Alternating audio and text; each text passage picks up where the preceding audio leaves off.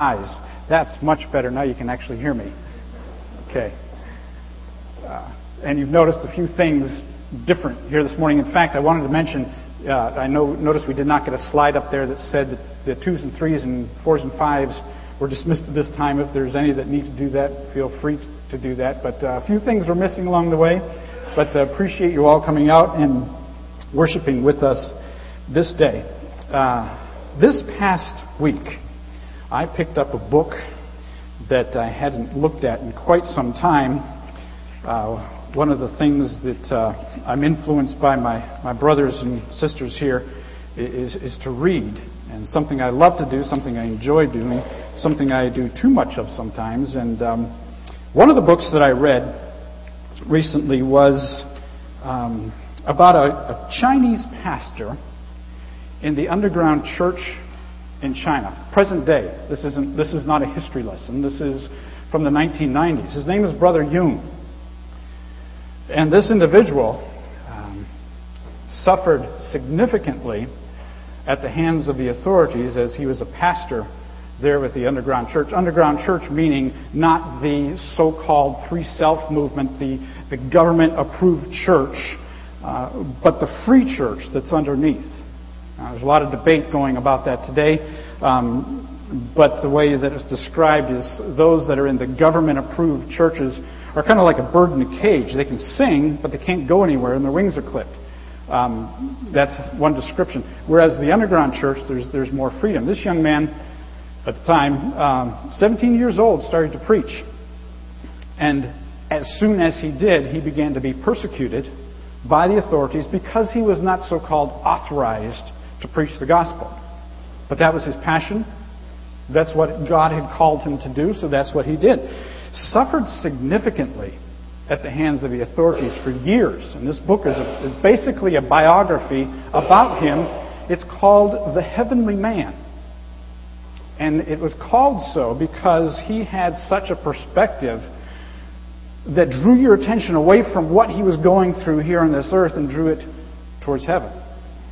He went through so many things as a pastor, imprisoned numerous times. In fact, in one description that he, where he described in the book, some of the book is hard to read, I will tell you that much, where, the, where they would push his head under the door of his, of his cell so just his head was outside, and the guards would come along and beat and kick his head, and he could do nothing. It was brutal. In fact, at one time, his wife came to visit uh, after a particularly difficult period where he had no food, where he had been beaten repeatedly, his hair pulled out, and she went to see him and said, That's not my husband, that's somebody else, isn't it? She didn't even recognize him. And there'd be times when uh, they would drag him through his hometown and and uh, say, This is what happens to you if you follow this man. why did he do this? Why did he allow himself? He could have just said, Okay, forget it. Enough, enough. But no, he was committed to the cause of Christ. He was committed to being obedient, following his master, so much so that he was willing, he was willing, get this, to give up his very life now, we're talking from the book of Acts, and we're talking about the early church. And Acts is a book about persecution. In fact, the early church, especially, suffered significantly from persecution. It was a direct attack, this persecution was, direct attack on a specific message and a distinct lifestyle. So they endured. Now, just as a matter of view, remember that the book of Acts is an illustration of the early church. Not meant to be instruction necessarily. That comes later when the apostles wrote the letters to Timothy, to Titus, to the Corinthians, to the Galatians, and so on. That was instruction. This is illustration. Uh, keep in mind also that uh, Acts is a transitional period. And in God's great scheme of things, it was not just he, he was coming together, bringing it together to drive the birth of the church. It was not simply man dealing the hand that had been dealt him. That's kind of fatalistic. We use that phrase sometimes. No. This transi- transition was and continues to be God's design for the church. He wanted it this way, even the persecution. From the birth of the church in Acts 2 to the present day, God has been actively involved in the life of the church. And today, you know, we enjoy great wealth and a significant amount of tolerance of Christianity here in the United States. And I kind of have to ask myself when I think about that, what's his purpose in that? Don't we risk becoming like much of Europe and allow our Christian faith to be reduced to some sort of cultural anomaly and our church buildings, museums? I think that risk is there. I do fear, fear at times that, that sometimes that tolerance is the new religion. I don't find that in Scripture. In fact, God, through His Holy Spirit, when He talks about through Christ alone, as we just sang, He's quite intolerant of those who would believe anything other than Christ alone. The closest we see, uh, at least that I have found, is in the book of Acts, where Paul's address to the Athenians. He acknowledges their pursuit of other gods. Remember that passage in Acts chapter 17? But he doesn't commend them for it. He says, in the past, God overlooked such ignorance. This is chapter 17, verse 30. In the past, God overlooked such ignorance, but now he commands all people everywhere to repent. Now, I'm not advocating the harsh rhetoric we hear sometimes from some Christian circles, as in they would rail against various issues in our culture like abortion, homosexual lifestyle, greed, and other vices. And indeed, those things are wrong. But our, in, our message to these individuals needs to be repent. Not saying to an unbelieving world, stop sinning. They can't. That's what they do. Of course, they're going to continue to sin. We're not called to make them stop sinning. What we are called to do is to live and teach the gospel of repentance. And then once they come to faith in Christ, it's God's Holy Spirit that convicts them of sin and brings them into holiness. Now, as I ended last week, we were reminded of our own call in our own lives to a life of personal holiness. And uh, interesting, I was commenting to one of my brothers this week. Too often here in the church, we hear uh, a different pronoun. We hear they, as in, why don't they do it this way? Why don't they fix that? When are they going to start doing this? Instead of the pronoun we, that's us, or more importantly, significantly, I. That's the pronoun. What I ended with last week was this we each have a personal responsibility for personal holiness and a close walk with God. Not so we can be better individuals, but so that our spirit filled contribution to the body of Christ brings glory to God. Now, this contribution will be, then be significant no matter what the circumstance, whether it be adversity, persecution, whether it be affliction, whether it be suffering, we will still make that contribution. Now, you notice if you were to do an overview of the book of Acts, you would see that most, many of the chapters, in fact, I would say most of the chapters in the book of Acts, have something to do with persecution. That's how significant it was in the early church. In fact, uh, as we look at today, we're going to look at Stephen, who is considered to be the first martyr. Luke devotes a significant amount of time of his writing on the life of Stephen, even though we only have a very small portion of his life, maybe only weeks or months, I don't know. But there's quite a bit in there about Stephen because it made such a significant impact on the early church. I'm going to back up to Acts chapter 6. I know we started today from our scripture reading in, in um, chapter 7, but I want to back up to 6 because we need to find out where this person came from. And again, what I'm going to do is, is move through this rather quickly, 6, 7, and 8. Um, and as I did last week, pause now and then to draw some personal application out of this. I won't obviously be able to cover everything in here. There will be other applications, and you might be sitting there reading and thinking, oh, what about this? That's good. You know what? Spirit's prompting you. Listen to it. Okay, I'm just pulling a few out of here that I hope to be able to point out that will direct our attention to how we should live, whether or not we're facing persecution. So I'm going to begin with Acts chapter 6, uh, verse 1. If you have your Bible, you can open that. I'm going to be reading from the NIV. In those days, when the number of disciples was increasing, the Grecian Jews among them complained against the Hebraic Jews because their widows were being overlooked in the daily distribution of food.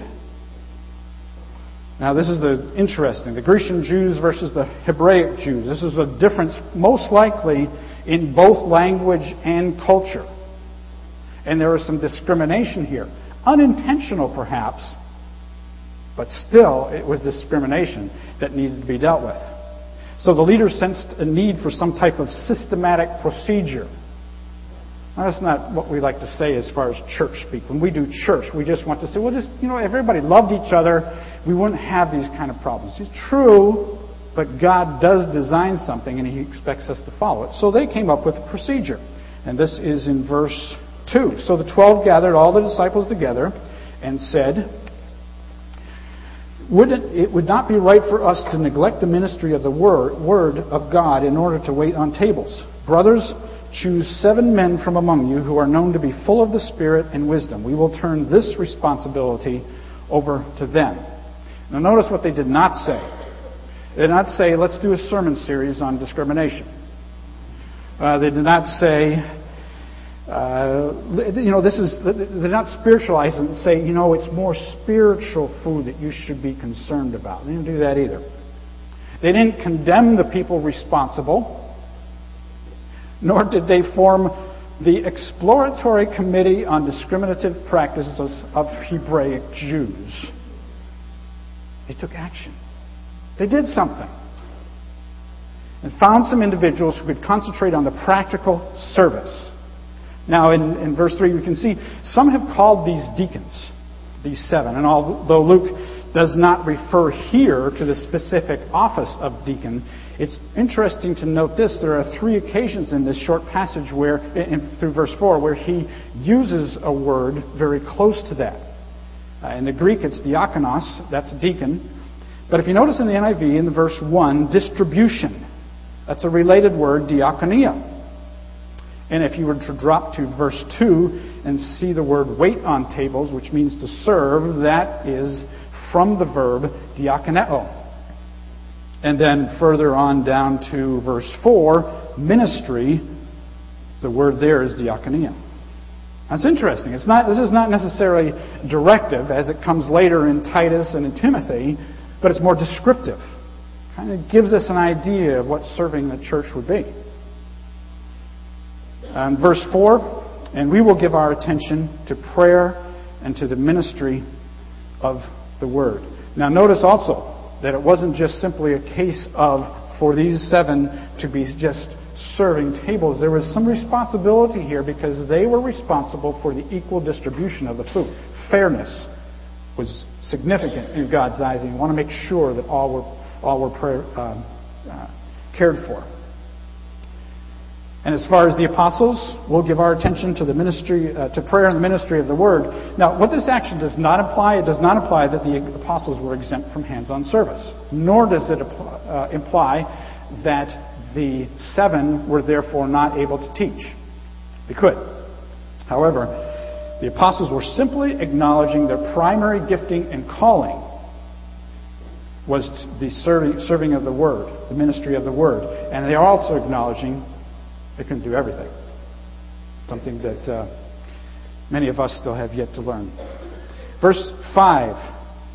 Uh, this proposal pleased the whole group. They chose Stephen, a man full of faith and of the Holy Spirit, also Philip, Procorus, Nicanor, Timon, Parmenas, and Nicholas from Antioch, a convert to Judaism, names all seven of them there, but points out Stephen because later he has something going on in this narrative about Stephen, singles him out as being full of faith and of the Holy Spirit.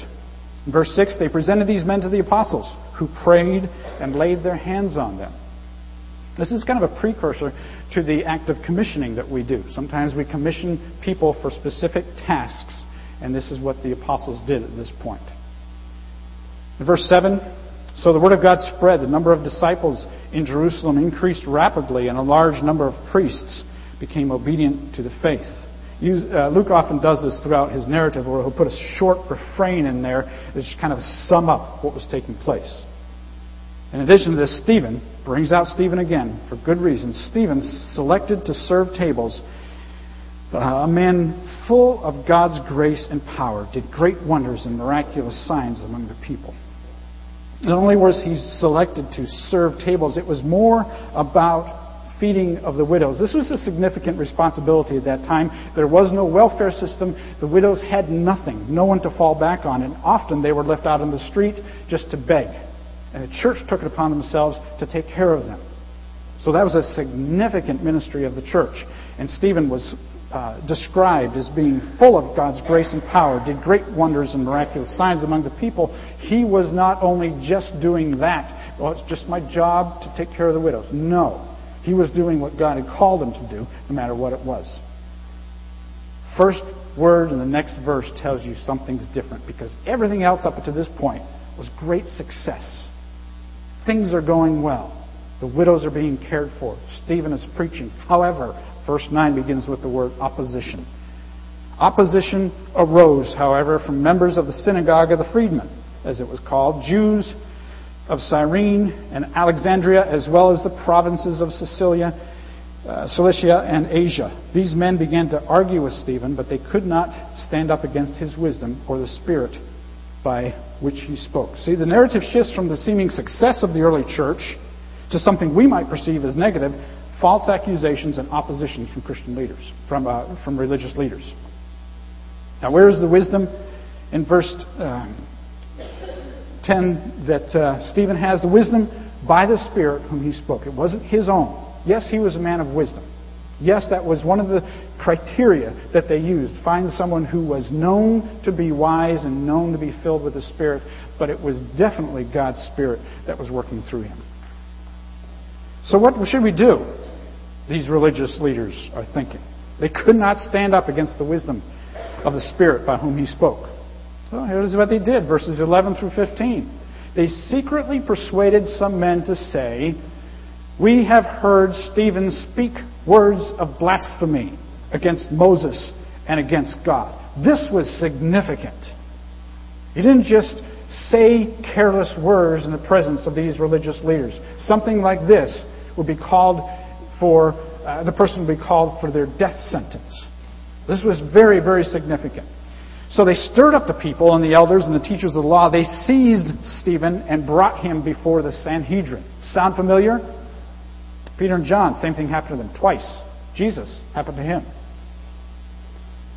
They produced false witnesses who testified. This fellow never stopped speaking against this holy place and against the law. For we have heard him say that this Jesus of Nazareth will destroy this place and change the customs Moses handed down to us. All who were sitting in the Sanhedrin looked intently at Stephen, and they saw that his face was like the face of an angel. These individuals had to resort to deceit, false testimony. And you notice there was no other charge brought against Stephen. Because of his strength of character, they couldn't find anything else. And it's interesting because I wondered myself, you know what? Um, if you or I were to be brought into court today or brought before someone today, could there be anything that could be said about us with regard to our character and integrity? Kind of a convicting thought on my part when I'm thinking that myself. Uh, further, do it this way. Picture in your own mind an associate of yours, maybe school teacher, maybe a friend, maybe your boss, maybe a coworker. What if we were to ask that person, what do you think of so and so? Which, by the way, uh, for those individuals being considered as, as, elders in this church, we do this.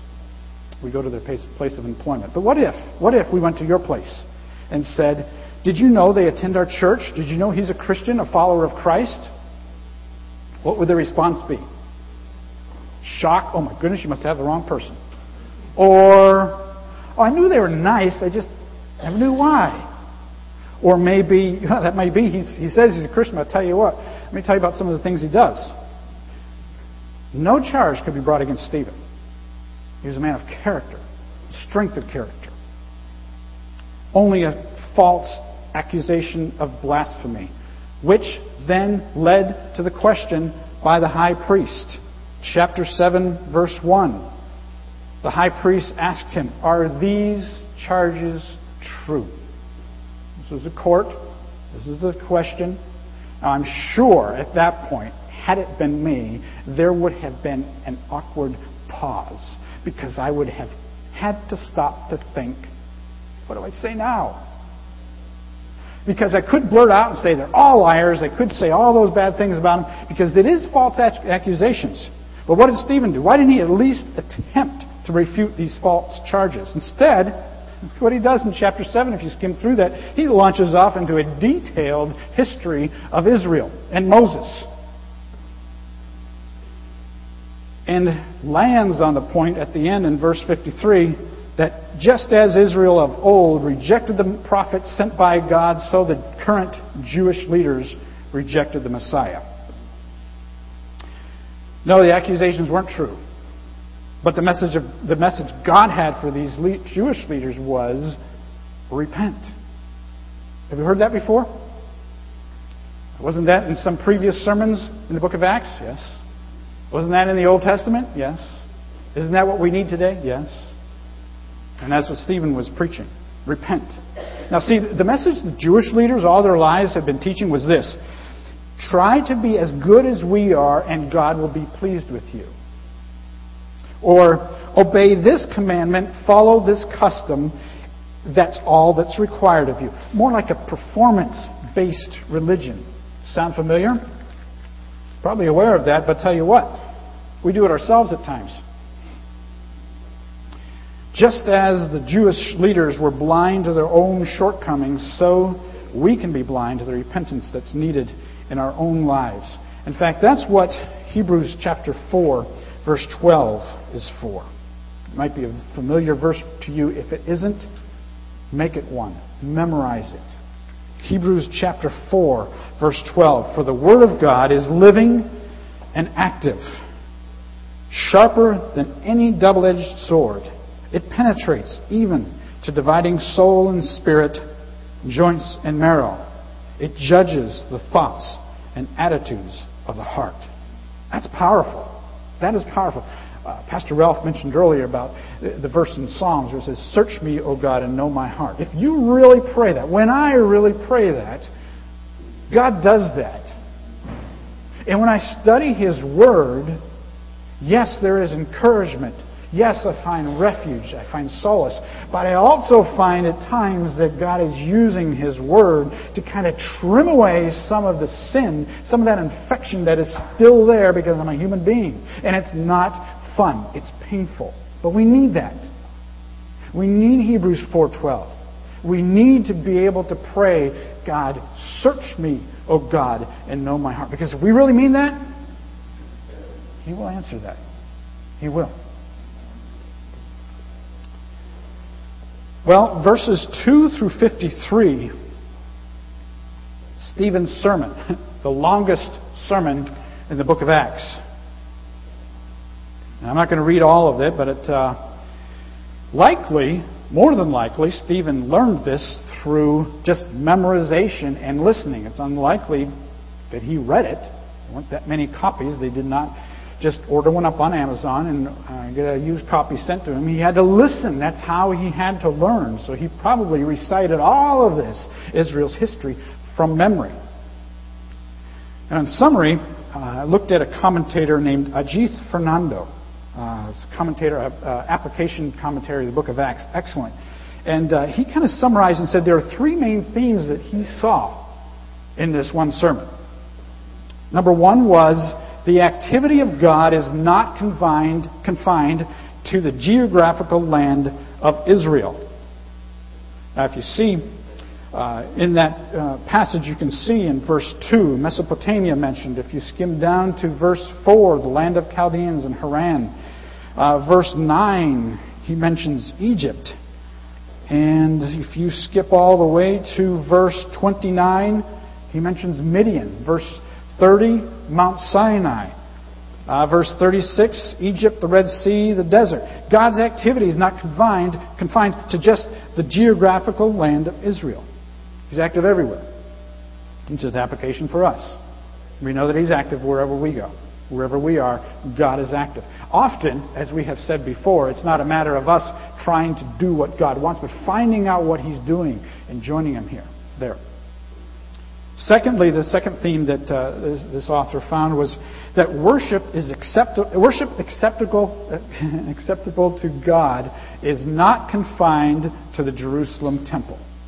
Uh, if you see in that passage, you'll see the burning bush, you'll see Mount Sinai, you'll see the tabernacle, and in verse 48 he says, God does not live in houses made by men. So that worship is anywhere as well. Just as the activity of God is not limited to Israel, neither is worship limited to a building. And this is something we struggle with today, especially here in the United States. I recall, and I, I may have mentioned this before, um, but an occasion that took place a couple of years in the, in the Philippines that is very memorable to me. Um, and that is, I was, I was uh, finished preaching in one of the slum areas in the Philippines there and uh, was walking through the slum area, through the mud and everything else, uh, on our way out. And the preaching had been uh, typical. It had been in these plastic chairs under a blue plastic tarp out on the ground on the mud uh, with animals running around and, and just that was the slums. That was where they were. That was where they lived. They, many of them had no homes themselves. And I just, you know, in conversation, asking, walking out, asking the pastor, so um, you thinking of getting a place in here, you know, as your church building? And as soon as I said that, as soon as I said that, I knew I had put my American foot in my mouth. Because we typically think of church and building. And I put the two together. He was very gracious, but very direct in reminding me the church is not a building, the church is the people. I knew that. I know, I knew that. But it's a good reminder. Because too often we think of it in terms of a place. And the point that's made here is worship acceptable to God is not confined to the Jerusalem temple. The third point uh, the third theme, as we see very clearly at the end, is that the Jews have constantly rejected God's representatives. Now, see, Stephen brings all this out in that long discourse in chapter 7, verses uh, 2 through 53. Then he brings it home in an application. What an application. Look at this. Verse 51. He did not mince words. You stiff necked people with uncircumcised hearts and ears, you are just like your fathers. You always resist the Holy Spirit. Ooh, light that one up, right? Was there ever a prophet your fathers did not persecute? They even killed those who predicted the coming of the righteous one, and now you have betrayed and murdered him, you who have received the law that was put into effect through angels, but have not obeyed it. Wow. See, it's a rather abrupt end to his sermon because it ended right there. Once he came to that part, uh uh-uh, uh no further. When they heard this, they were furious and gnashed their teeth at him. I don't know exactly what that looked like, but they were angry. And keep in mind that during this time, his, his face was kind of like an angel. There was something descriptive, something different about him that might impress you and me, but obviously did not impress the Jewish leaders. It made them angrier when they saw and they heard and could have convicted their hearts to repentance, but they chose to put that wall up there and said no. Stephen, full of the Holy Spirit, looked up to heaven and saw the glory of God and Jesus standing at the right hand of God. Wow. What a, what a vision. What a vision that just God just let him get that glimpse. You're going to be with me pretty soon. Here's what it's like. Look, he said, I see heaven open. He blurted this out. It didn't, didn't help his cause at all. He blurted out and said, Look, I see heaven open. And the Son of Man standing at the right hand of God. And at this, They covered their ears, yelling at the top of their voices. They all rushed at him, dragged him out of the city, and began to stone him. What A horrible, horrific end to what seemed like a promising ministry. Stoned him to death. We have, we have little concept of what that's like. We don't know. But it must have been painful. It must have been horrible. And it notes in there there is a person there watching. This is one of Luke's ways of introducing a person into the narrative that he's going to come back to later on because he says, Meanwhile, the witnesses laid their clothes at the feet of a young man named Saul, who was later to become Paul. And you kind of wonder what was going through his mind because here was this Stephen person. All he had to do was ref- refute the charges against him, and it'd probably be walking away. But he didn't. And Saul, Paul, is probably thinking, why doesn't he just say that? Why take this? Especially for a person he claims to be alive and we know is dead. This Jesus of Nazareth person. Now, you know the end of the story because later in the narrative we find out that Paul, Saul, indeed meets Jesus. So that's who he is. But at this point, most likely wondering, why? You could just walk away. But Stephen was committed to saying, No, this is the message God has for the people of Israel. I am commissioned by God to deliver it. And he did, and this was the result. Not only that, Stephen prayed throughout it all. While they were stoning him, Stephen prayed, Lord, receive my spirit. He fell on his knees and cried out, Lord, do not hold this sin against them. And when he said this, he fell asleep. He died. Sad from our vantage point. But God knew what he was doing. God knew exactly what he was doing. Some similarities you'll notice too to the death that Jesus died on the cross. He said, and maybe Stephen knew those words, echoing Jesus, forgive them. He forgave the people, the very people who were doing this to him. Well, in chapter 8, the persecution begins in earnest, and there's an individual who is, at the, who is the point person for this. Saul was there, giving approval to his death. And on that day, a great persecution broke out against the church at Jerusalem, and all, except the apostles, were scattered throughout Judea and Samaria. Godly men buried Stephen and mourned deeply for him. Verse 3 But Paul, that Saul began to destroy the church, going from house to house. He dragged off men and women and put them in prison. And those who had, verse 4, those who had been scattered preached the word wherever they went. What do we do with this? What do we do with stories like Stephen's? Um, most likely, will never experience the intensity of persecution that he did uh, the stoning, the persecution by the religious authorities, taking his very life. But he is still there with the same intensity. And I think that intensity has something to teach us. Now, this is an analogy, and, and, and, don't get too carried away with this, but I was thinking through this and thinking about all of our Chicago sports teams. And sometimes approaching playoffs, and whether it be the Super Bowl, World Series, or whatever, the intensity level increases because they're playing for something. You get the uh, Bears, you get the Bulls getting close to the end of the season, you get the White Sox, well, you get most of the Chicago teams uh, approaching the end of the season with intensity. Um, but anyway, what happens is the players all of a sudden begin playing as if it matters because they're going to be in the playoffs.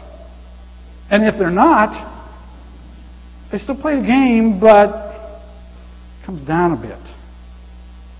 And I thought there is a comparison here, loose comparison, okay? But there's a comparison here because sometimes we just do church. We're comfortable. We don't know what it's like to be persecuted. And the intensity level Well, sometimes I feel good. It's not there. Why is that? Should we invite persecution? I'm not saying that. But I do think that we should approach doing church with the intensity level as if we were being persecuted. I think that with Stephen, we should be so committed to preaching the word and saying repent and being and living and having the godly character that Stephen had that people will notice. And persecution, yeah, it, it may come. But I think we should live as if it were. A few things we can learn from this. One, I, as I was saying, seek the same depth of relationship and fellowship with God with the same intensity and resolve to know nothing except Christ and Him crucified and resurrected. I really believe that's one of the lessons for us. That we seek it with that same intensity. Secondly, I think we can be aware of, uh, aware of and in prayer for the thousands of brothers and sisters in our church. We belong to the same church around the world who are suffering persecution for the cause of Christ. That's happening today. I think we're oblivious to it sometimes. I urge you go on the website uh, for Voice of, Voice of the Martyrs and, and look and see what's taking place and pray for them. Be aware of them. Thirdly, I think we can be inspired by their stories and their commitment to God, understanding anew the reality of Christ's death, burial, and resurrection. This was not just a hopeful wish on the part of Stephen. He knew Christ lived, he was born, he lived, he died, he resurrected, and went back to heaven. He knew that, and he was not going to back down from that message. He believed it with all of his heart, mind, and soul. See, I think sometimes the church, much of the Western world, is enjoying unprecedented freedom and favor in the eyes of governmental authorities. And this was not always the case, and quite possibly will not be in the future. We don't know. Now, some, I'll say this. Some see our freedom in, here in America in rapid decline with sinister forces about to envelop and control. To them, I say, remember, God doesn't need the democratic and powerful government of the United States of America to grow His church. He needs us wholly committed to Him, no matter what the circumstances.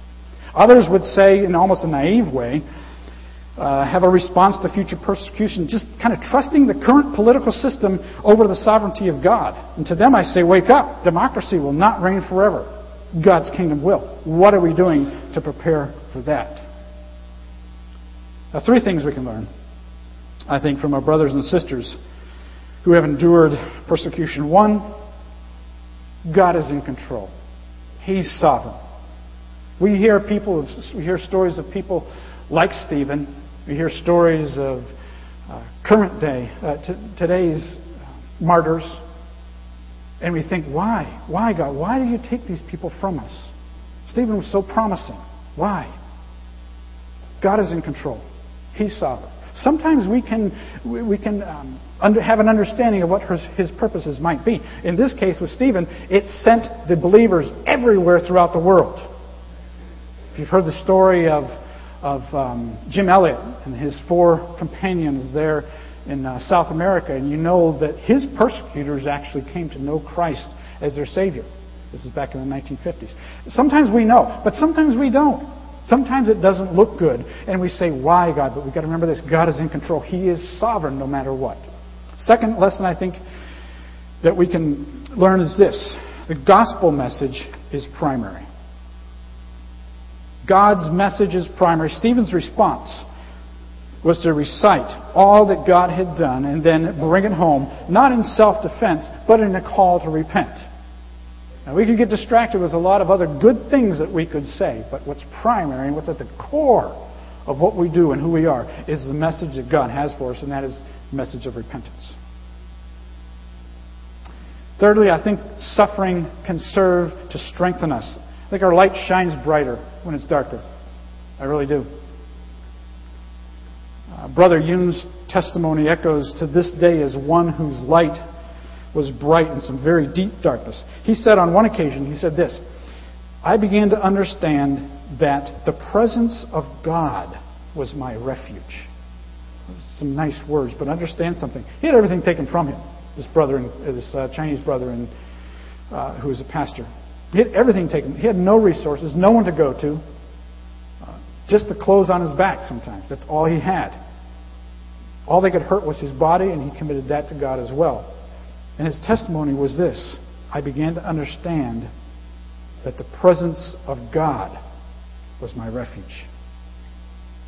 And I'm not expected to seek suffering or persecution, but I do believe I'm expected to be so passionately and completely obedient to my Savior, speaking God's truth with boldness, that when suffering or persecution does come, I can expect it or even welcome it.